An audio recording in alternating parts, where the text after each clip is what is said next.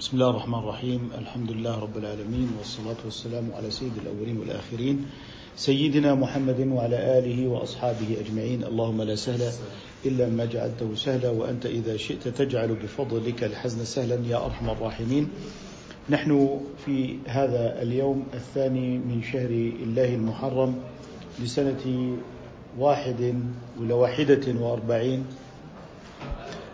ولعام واحد وأربعين وأربعمائة وألف للهجرة. الموافق الفاتح الأول من شهر أيلول لسنة تسع عشرة وألفين للميلاد. تحدثنا سابقا عن بعض الأحكام الفقهية المتعلقة بالخلوة وما قلناه في موضوع عناصر الخلوة. وما ذكرناه من موضوع الأستار وموضوع الباب والاستطراق هذا في وسط الناس. لكن لو قلنا في الصحراء ما في استطراق تكون خلوة. الطرق الصحراوية حيث لا يطلع على أحد وهذا يعتبر خلوة. ولذلك عندما يعني وضعنا هذه العناصر كانت على اعتبار أننا في شركة وعلى اعتبار أننا في مصعد وعلى اعتبار مصعد أم مصعد. هو مصعد. مصعد. لأنه اسمه آلة. أما المصعد فهو مكان الصعود مكان الذي تصعد فيه لكنه هو الذي يصعد به. والذي يصعد به فنقول مصعد على وزن مفعل مفتح ومفتح تجمع على مفاتح. مفاتح. وعنده مفاتح الغيب. أما مفتاح فتجمع على مفاتيح. نعم.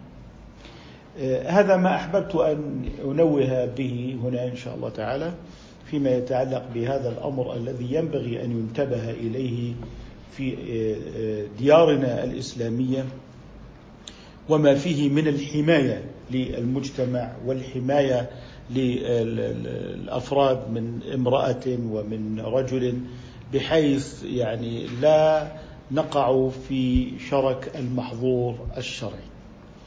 حديثنا اليوم عن باب جديد ألا وهو باب في الطعام والشراب. تفضلوا دكتور عماد. الحمد لله والصلاة والسلام على رسول الله. باب في الطعام والشراب. وإذا أكلت أو شربت فواجب عليك أن تقول بسم الله وتتناول بيمينك فإذا فرغت فلتقل الحمد لله. وحسن أن تلعق يدك قبل مسحها ومن آداب الأكل أن تجعل بطنك ثلثا للطعام وثلثا للشراب وثلثا للنفس.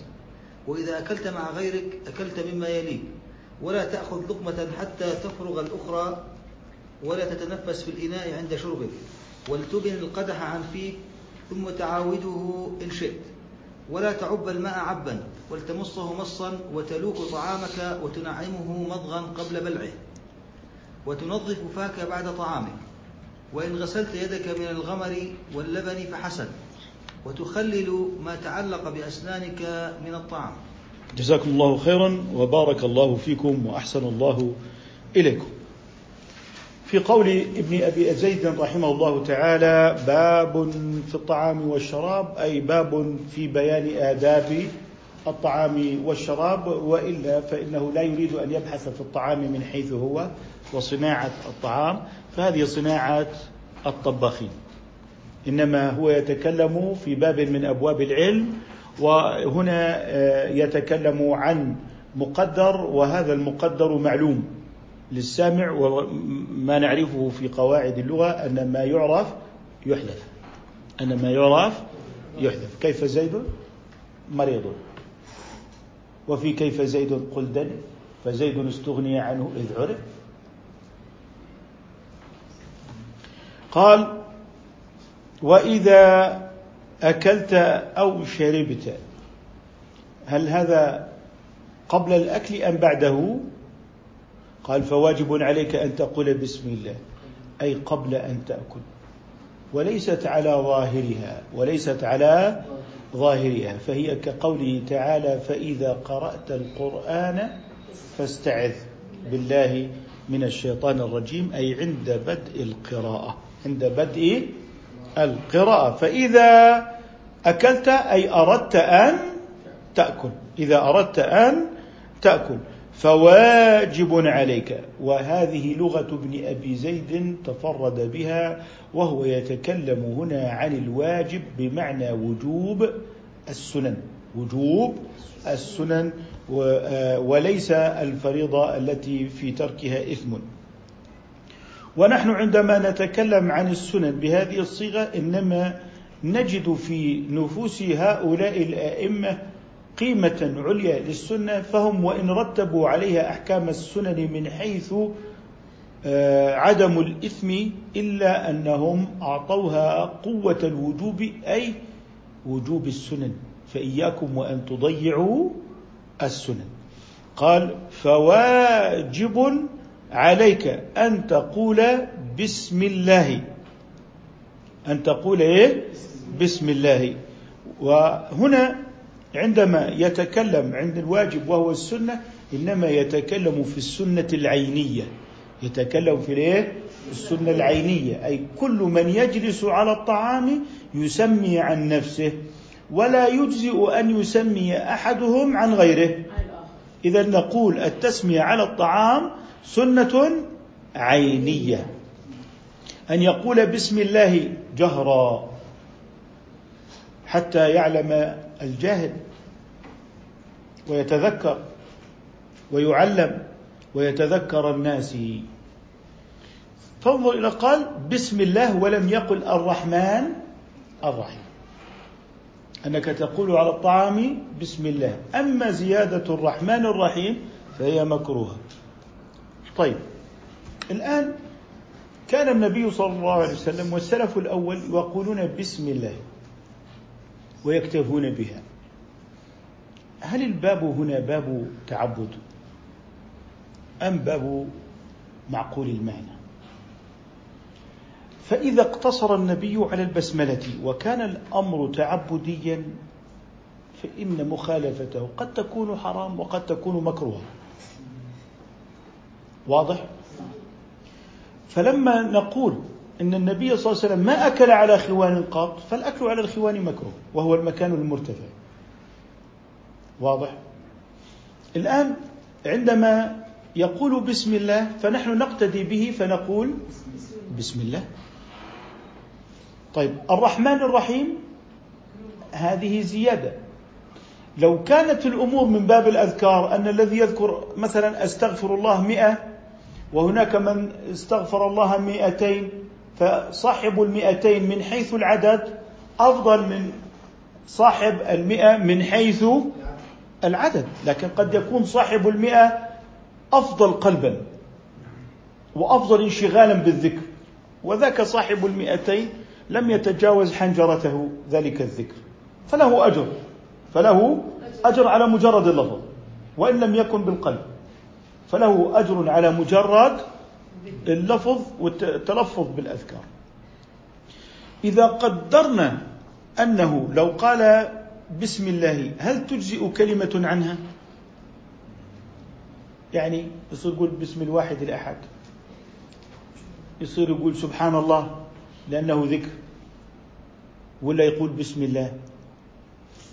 ما جرينا عليه هنا هو التعبد بالبسملة. والتعبد بالصيغة.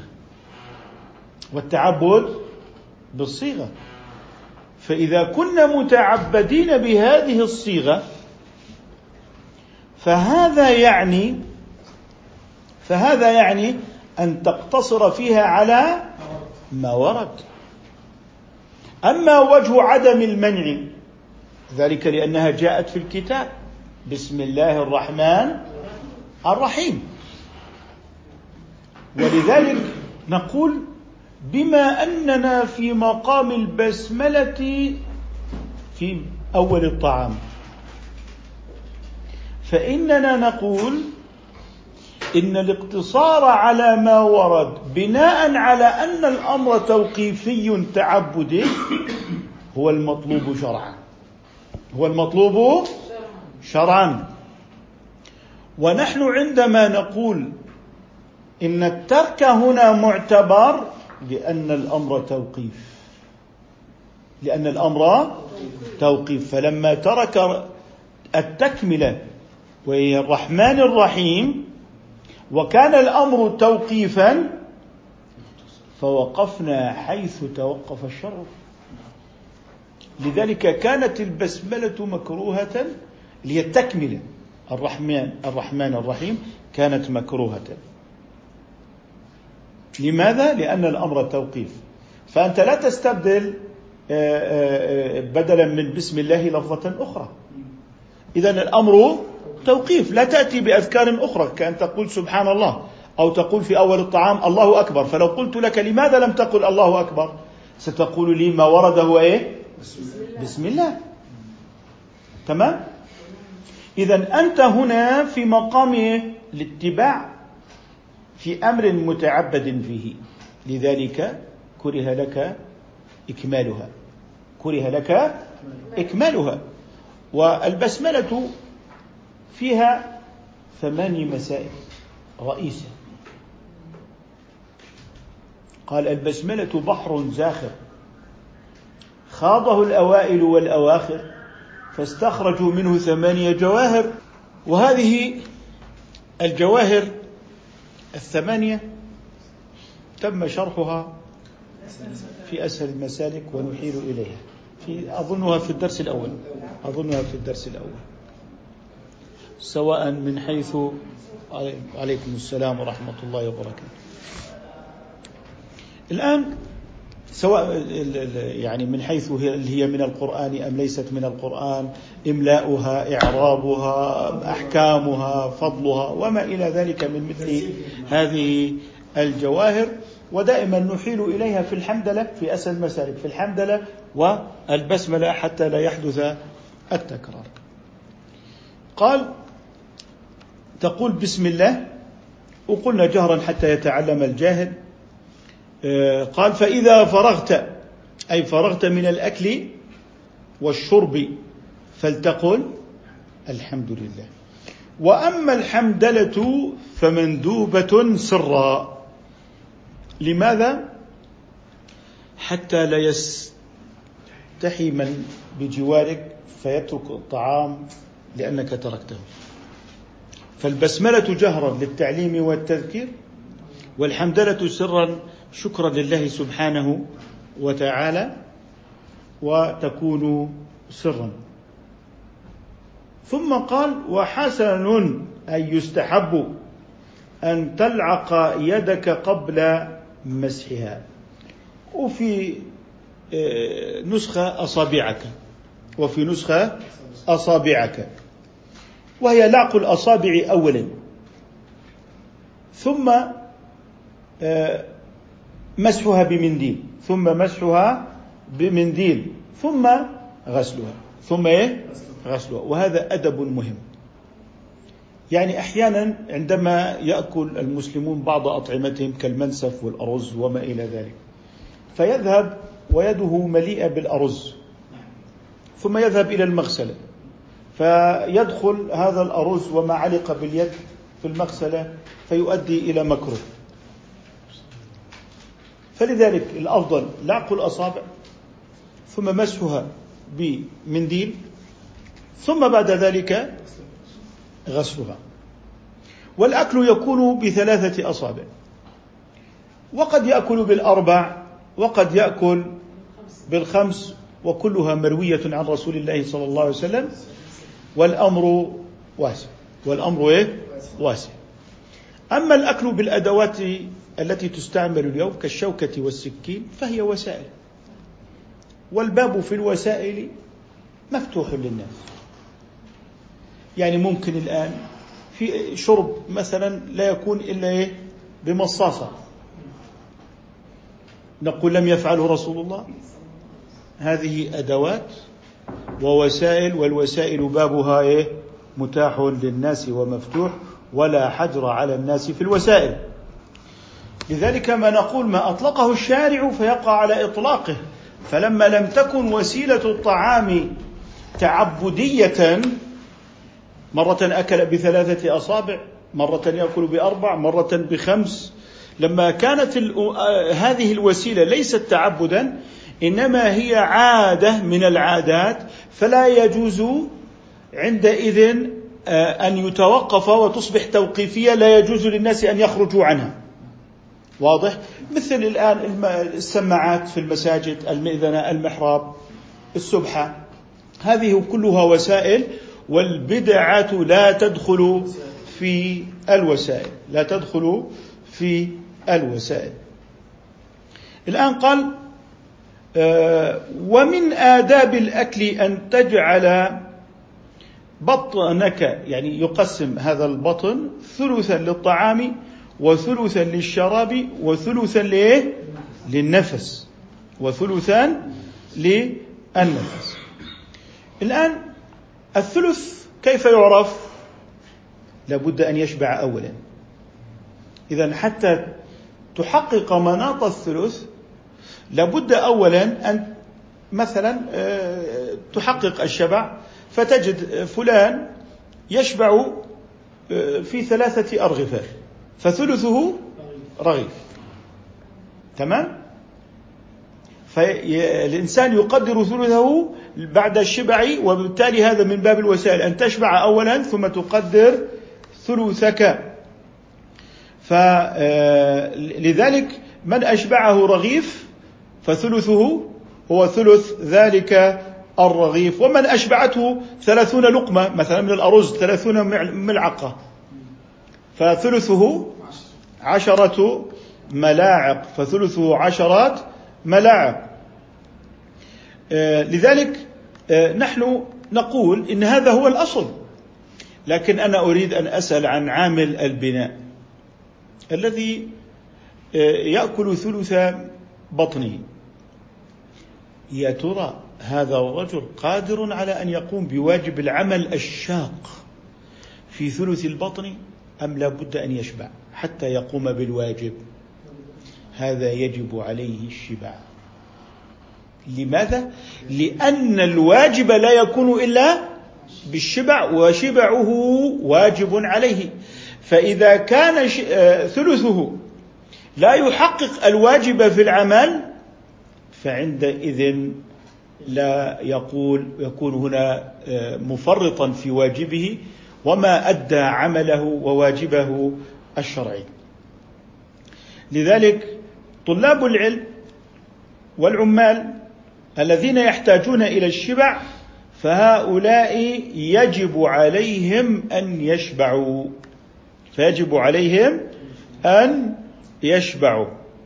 إذا قال أن تجعل ثلثا للطعام وثلثا للشراب وثلثا للنفس حتى يكون له ثلث للشراب وثلث للنفس. الآن هذا الذي يأكل حتى الشبع لابد أن يتجشأ. والجشأة معروفة. فإذا تجشأ الشبعان فهل يحمد الله على النعمة؟ أم يستغفر لأنه فعل مكروها وهو الشبع؟ والمعتمد أنه يستغفر ويحمد. فيستغفر للمكروه ويحمد الله تعالى على نعمة الشبع فيجمع بين الحمد والاستغفار. إذا نقول حكم الشبع إن احتاج إليه لواجب كعبادة وعمل فحكم الشبع واجب. إن احتاجه لمستحب أي احتاج الشبع لمستحب كعبادة وعمل فهو أيضا مستحب. إن لم يترتب عليه شيء من هذه التي ذكرتها فالشبع مباح. فالشبع مباح. قال وإذا أكلت مع طبعا وهناك طبعا إذا قلنا الثلث هو المندوب فالشبع مخالف للمندوب فيكون مكروها وعليه يكون استغفارا من المكروه. واضح؟ لكن نقل العدوي في شرحه على آه، اللي هو في حاشيته على الكفاية نقل هو أنه مباح. ويمكن أن يحمل على الإذن المطلق بمعنى ما لا إثم فيه ما لا إثم فيه. طيب قال وثلثا للنفس. قال وإذا أكلت مع غيرك أكلت مما يليك ندبا. طيب. مع غيرك يعني إيه؟ ليس مع أهل البيت عندك ليس مع زوجتك وليس مع أبنائك. إذا عندك لما قال مع غيرك ليست مطلقا. مع الناس الآخرين ليسوا من أهل بيتك.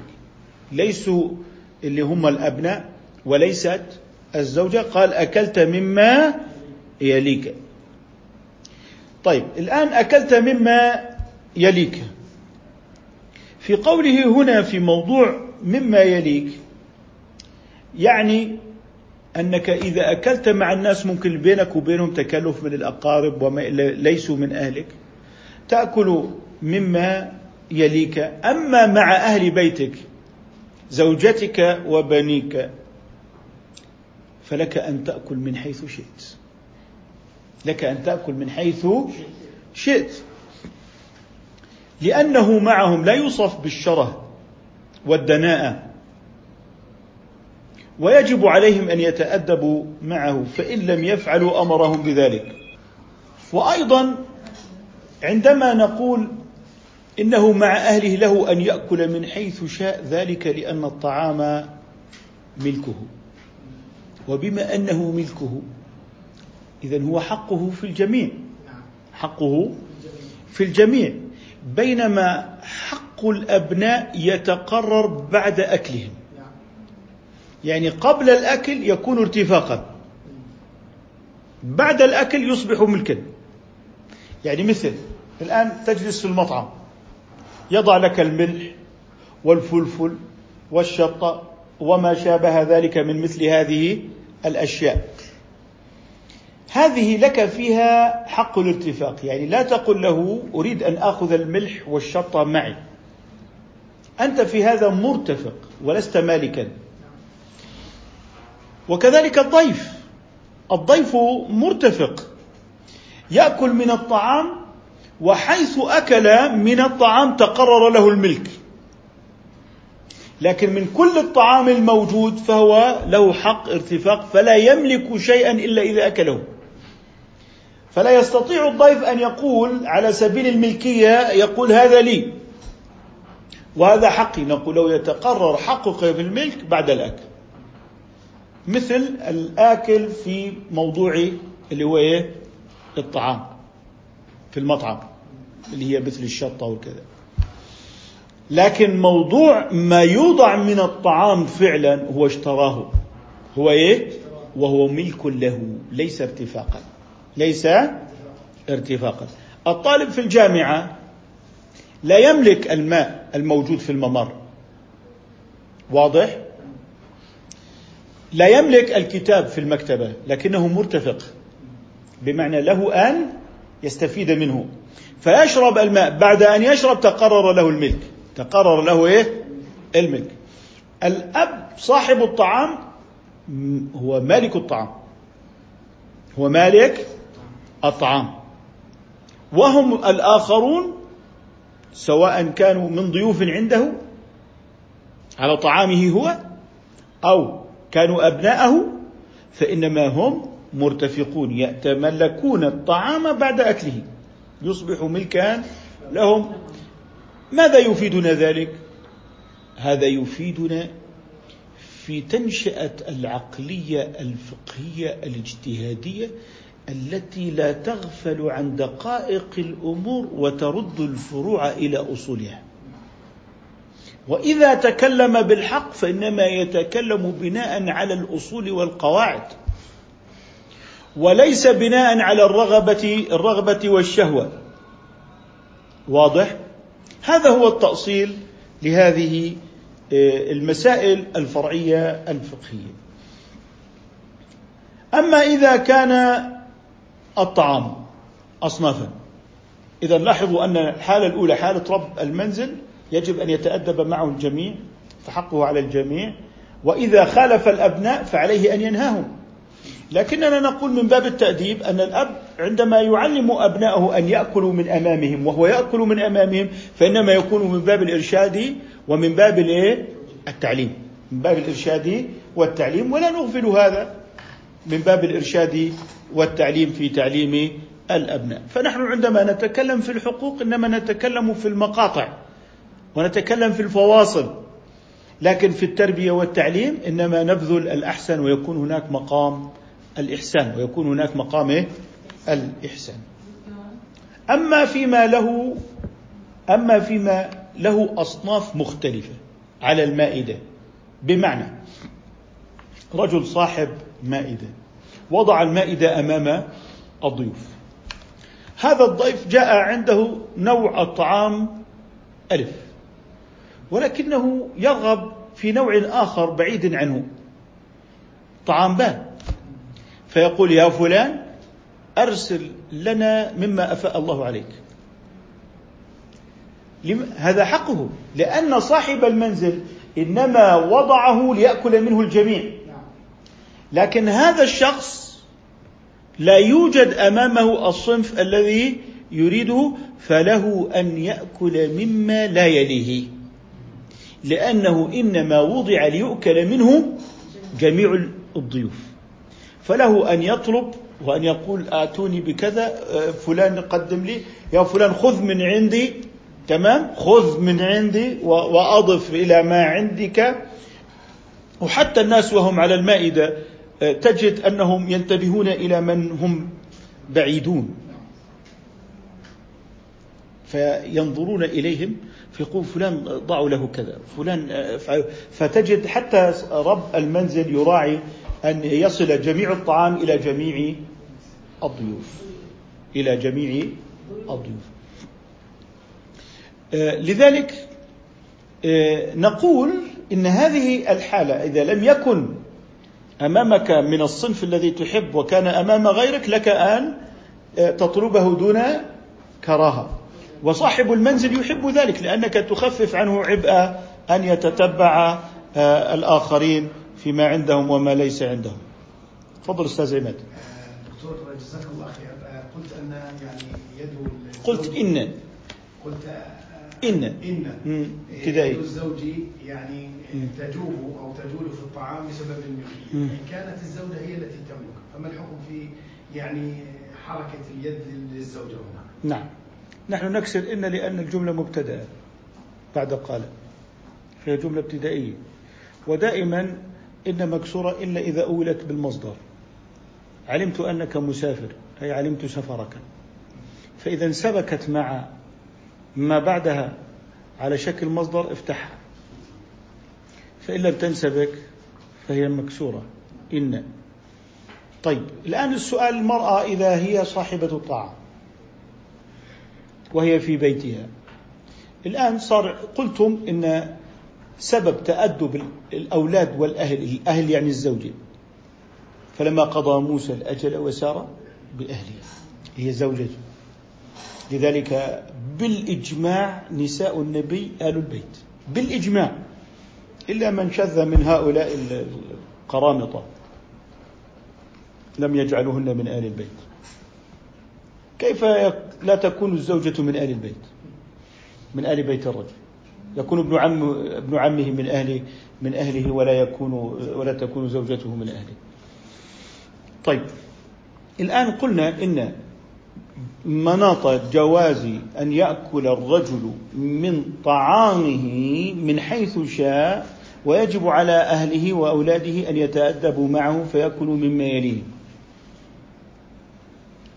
طيب إذا كان الطعام للزوج وربما يقول أحدهم هي التي أنفقت نقول لا الزوجة غير منفقة الزوجة لا تنفق الزوجة متبرعة. وبالتالي لا أحد يبني حكما فقهيا على أن الزوجة تنفق. الزوجة لو أنها آه، دفعت الأموال الطائلة لا نعتبرها نفقة شرعية إنما نعتبرها متبرعة. لذلك من أراد أن يتلاعب بالقوامة والولاية فيقول إن المرأة منفقة نقول له حرر المصطلحات أولا. المرأة ليست منفقة المرأة متبرعة. وهذه ليست هي النفقة وبالتالي لا تفرع عليها أحكاما أصلا. حتى لو المرأة متبرعة لا نفقة على الزوجة ولو كانت غنية المرأة متبرعة وبالتالي لا تأثير في القوامة. الرجال قوامون على النساء بما فضل الله بعضهم على بعض وبما أنفقوا. طيب هل المرأة لو دفعت أموالا على مصاريف البيت هل هي منفقة؟ لا تعد منفقة. وبالتالي دفع المرأة في مصاريف المنزل لا يسمى نفقة شرعية لأنها تبرع. وبالتالي تبقى الآية على ظاهرها في أن القوامة جعلها الله تعالى تفضيلا للرجل وكذلك بما أنفق. والمرأة لا تكون منفقة أبدا فالنفقة مصطلح شرعي. وهي واجبة على الزوج أما الزوجة فهي مهما أصرفت على المنزل ولاحظوا أنني لم أقل أنفقت قلت أصرفت أو صرفت وما إلى ذلك فلا تكون منفقة أبدا. ولذلك هي متبرعة. الآن المرأة هي متبرعة بالطعام. هي مالكة له. نحن لنا حق اتفاق. إلا إذا خرج مخرج الهبة مثلا. لكننا نقول المرأة مالكة للطعام. وبناء عليه صار عندي أصل التصرف في الملك لها فتأكل من حيث شاءت ولدي أصل التأدب مع الزوج وهو أنها تأكل مما يليها. الآن لا يوجد تنازع بين أصل الملك والأكل مما يليه بالنسبة للأبناء ومما لا يليه بالنسبة للأب ما في تنازع بين هذين الأصلين. لماذا؟ لوجوب التأدب معه ولأنه المالك. لكن أين حصل التنازع؟ التنازع في الزوجة.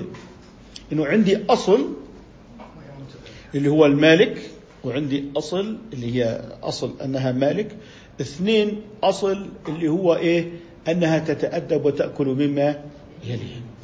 ولا شك أن النساء في هذا يترفعن عن هذه السفاسف فهي أصلا تجدها يعني في هذا متأدبة. إنما نحن نتكلم في موضوع التأصيل الفقهي وصقل العقلية الفقهية المنتجة للأحكام المتأملة الناظرة التي يمكن أن تصبح قادرة على تخريج الفروع على الأصول على قياس المسائل على المسائل. فهذه تكون من باب الايه الدربة الفقهية التي يتزود بها الطالب. الآن تنازع أصلا. أصل الملك هو أصل التأدب. أصل الملك أقوى من أصل التأدب. لأنه هذا أصل عام في كل الأموال في جميع الأحوال في جميع الظروف. في جميع الظروف. وبالتالي هو أصل عام يا أيها الذين آمنوا لا تأكلوا أموالكم بينكم بالباطل إلا أن تكون تجارة عن تراض. الناس مسلطون على أموالهم. واضح؟ ممكن واحد يقول لي هذا أصل عام لكن لدي أصل أخص وهو التأدب على الطعام أخص والأخص مقدم على الأعم فهو في محل الطعام يكون أكثر خصوصية. لذلك نلحظ هنا حالات التساوي. حالات الإيه؟ التساوي.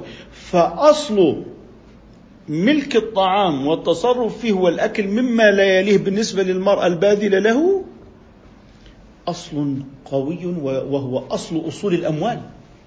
أصل أصول الأموال. والأصل فيه الحرمة. واضح؟ طيب لما جيت على موضوع التأدب وجدته أنه في الطعام أخص. وهنا الأخص أقوى من الأهم. فستجد أن هناك تنازعا. والحسم بين هذين التنازعين أمر عسر ودونه مفاوز وعقاب أي عقبات. واضح؟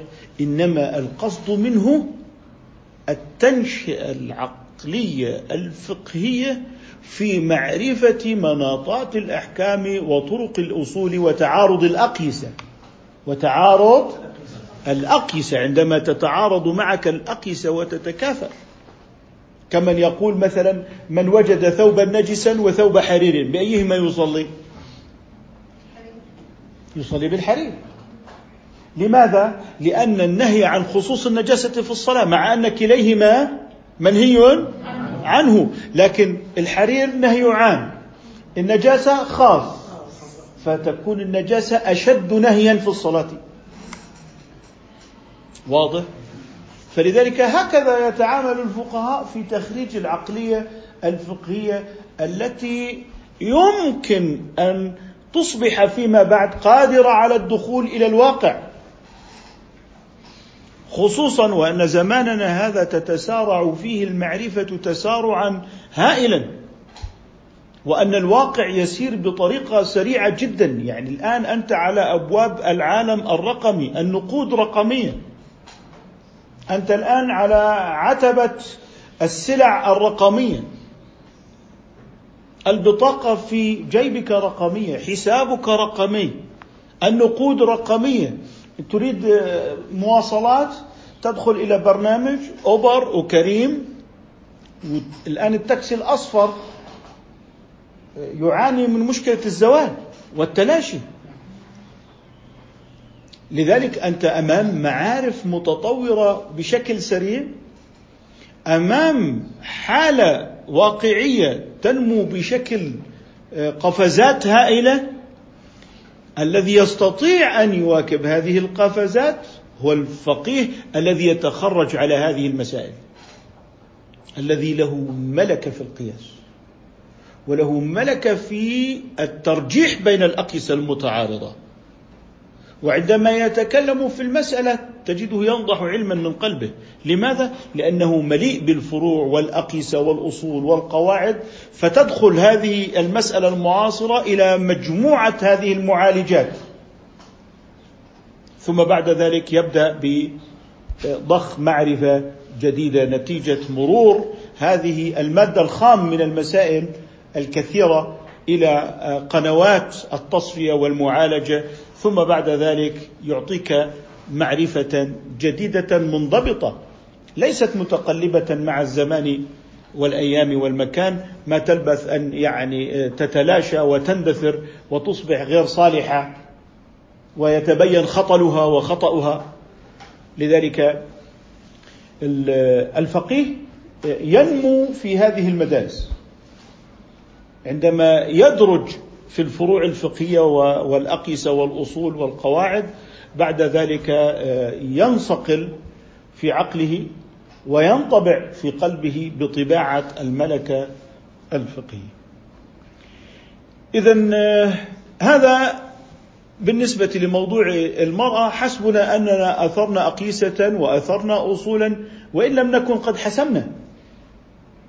فالمسألة ليست مهمة في الحسم بقدر ما هي إثارات معرفية تعصف في نفوس الفقهاء والعلماء والطلاب بعد استمرار هذا التداول تجدنا في النهاية قد آه، يعني وصلنا إلى نتيجة آه، يعني يمكن أن نقول للمرأة إذا أحدهم قال لا لا تأكل مما يليها ولو كانت هي التي جلبت الطعام. اذا نحن نلاحظ أن هناك ما يكون من الآداب سابق للطعام كالبسملة وغسل اليد إذا كان فيها أذى. وما هو أثناء الطعام؟ كأن تأكل مما يليك. والا تأتي بشيء يكرهه الناس على الطعام من امتخاط وبصاق وما إلى ذلك. وما يكون بعد الطعام كالحمدله وغسل اليدين. وهكذا. فالآداب قبل ومع وبعد الأكل. واضح؟ اذا هذا بالنسبة لما يتعلق بكل مما يليك. إذا كان الطعام أصنافا قلنا إنه يأكل من حيث شاء ولو من طرف آخر. وذلك لقوله عليه الصلاة والسلام لما أتوا بطبق من تمر أو رطب قال لعكراش رضي الله عنه وهو عكراش بن ذؤيب قال له كل من حيث شئت فإنه غير لون واحد. قل كل من حيث شئت فإنه غير لون واحد. إذا الذي يعني يتناول من الأطعمة والآن مثلا اللي بيسموه البوفيه المفتوح. هذا ليس فيه مما يلي أحد. هناك طاولات على آه، أمام الناظرين وأنت تختار ثم بعد ذلك تذهب بصحنك وتجلس ويعني تأكل. وبالتالي الأمر فيه واسع.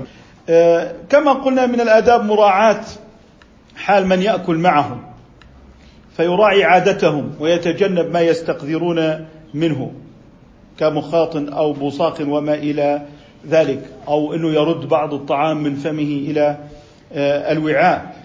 آه، مسح اليد بعضهم يمسح اليد بالإناء مثلا يكون منسف عندنا تلاقيه بيمسح بالصينية حرف الصينية يمسح يده بها اللي هي السدر الوعاء اللي فيه إيه؟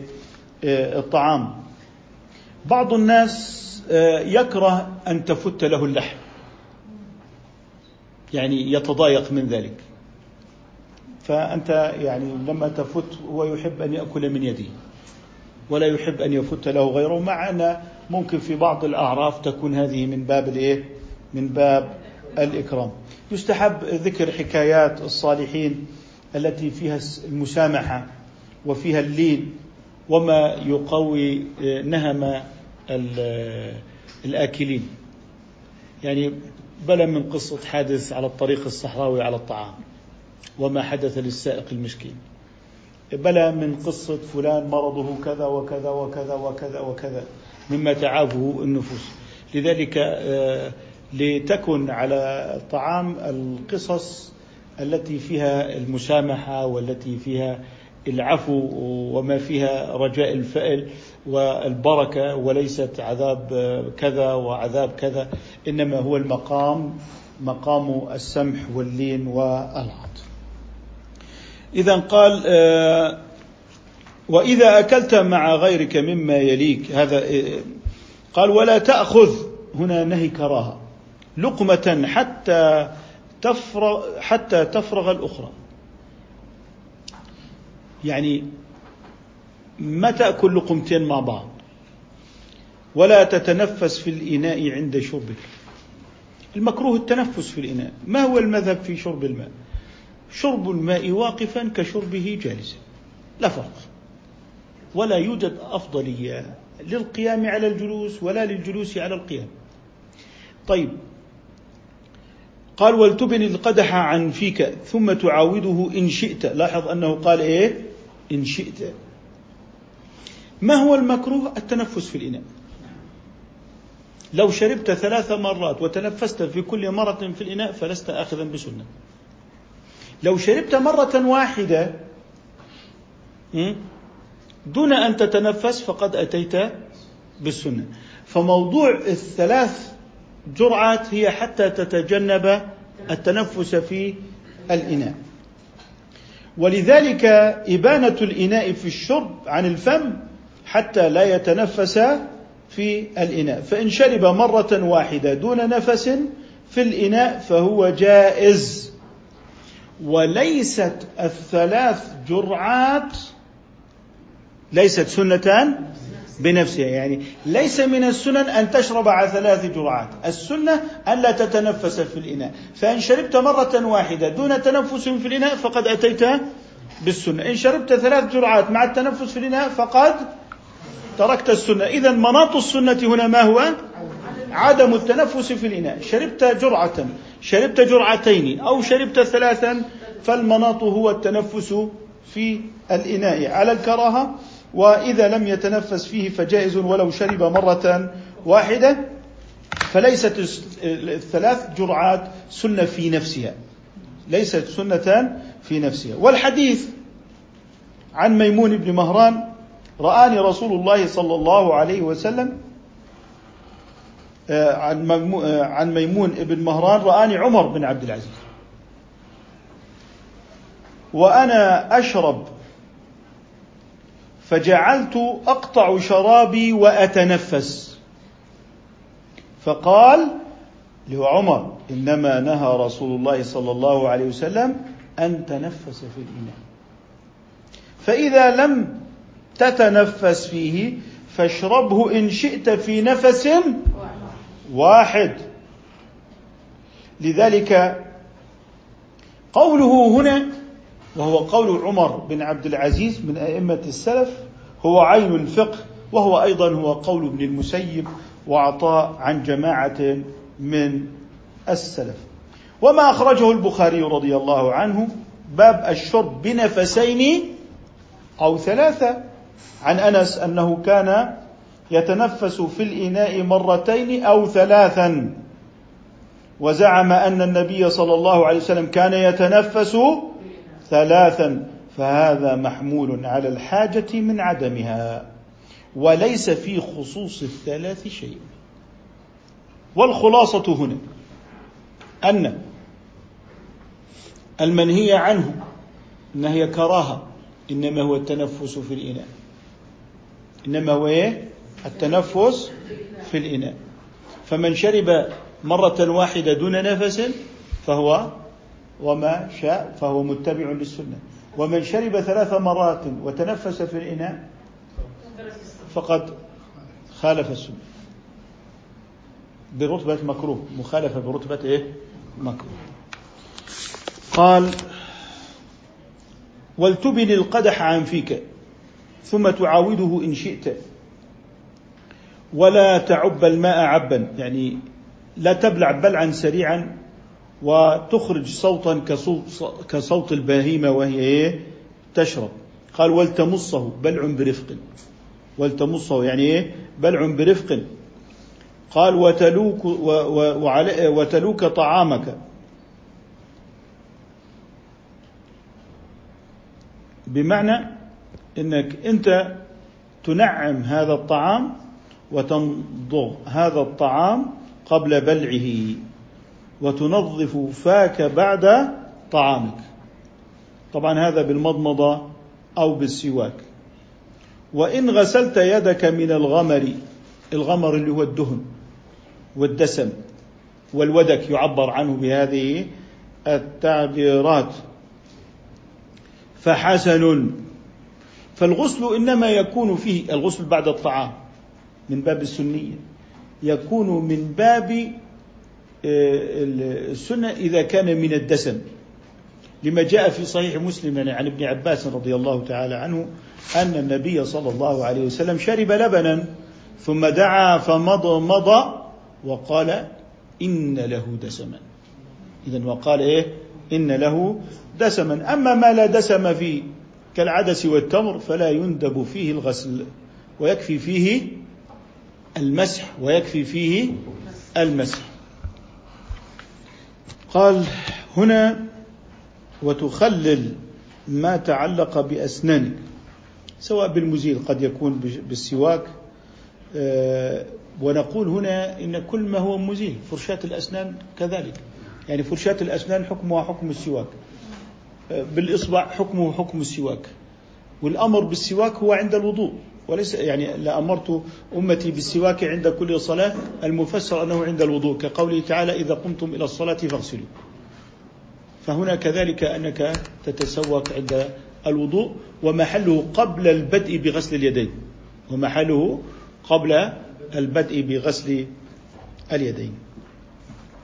في قوله آه، وتخلل ما تعلق بأسنانك أي تزيل ما دخل بأسنانك من الطعام. ما دخل بأسنانك من الطعام.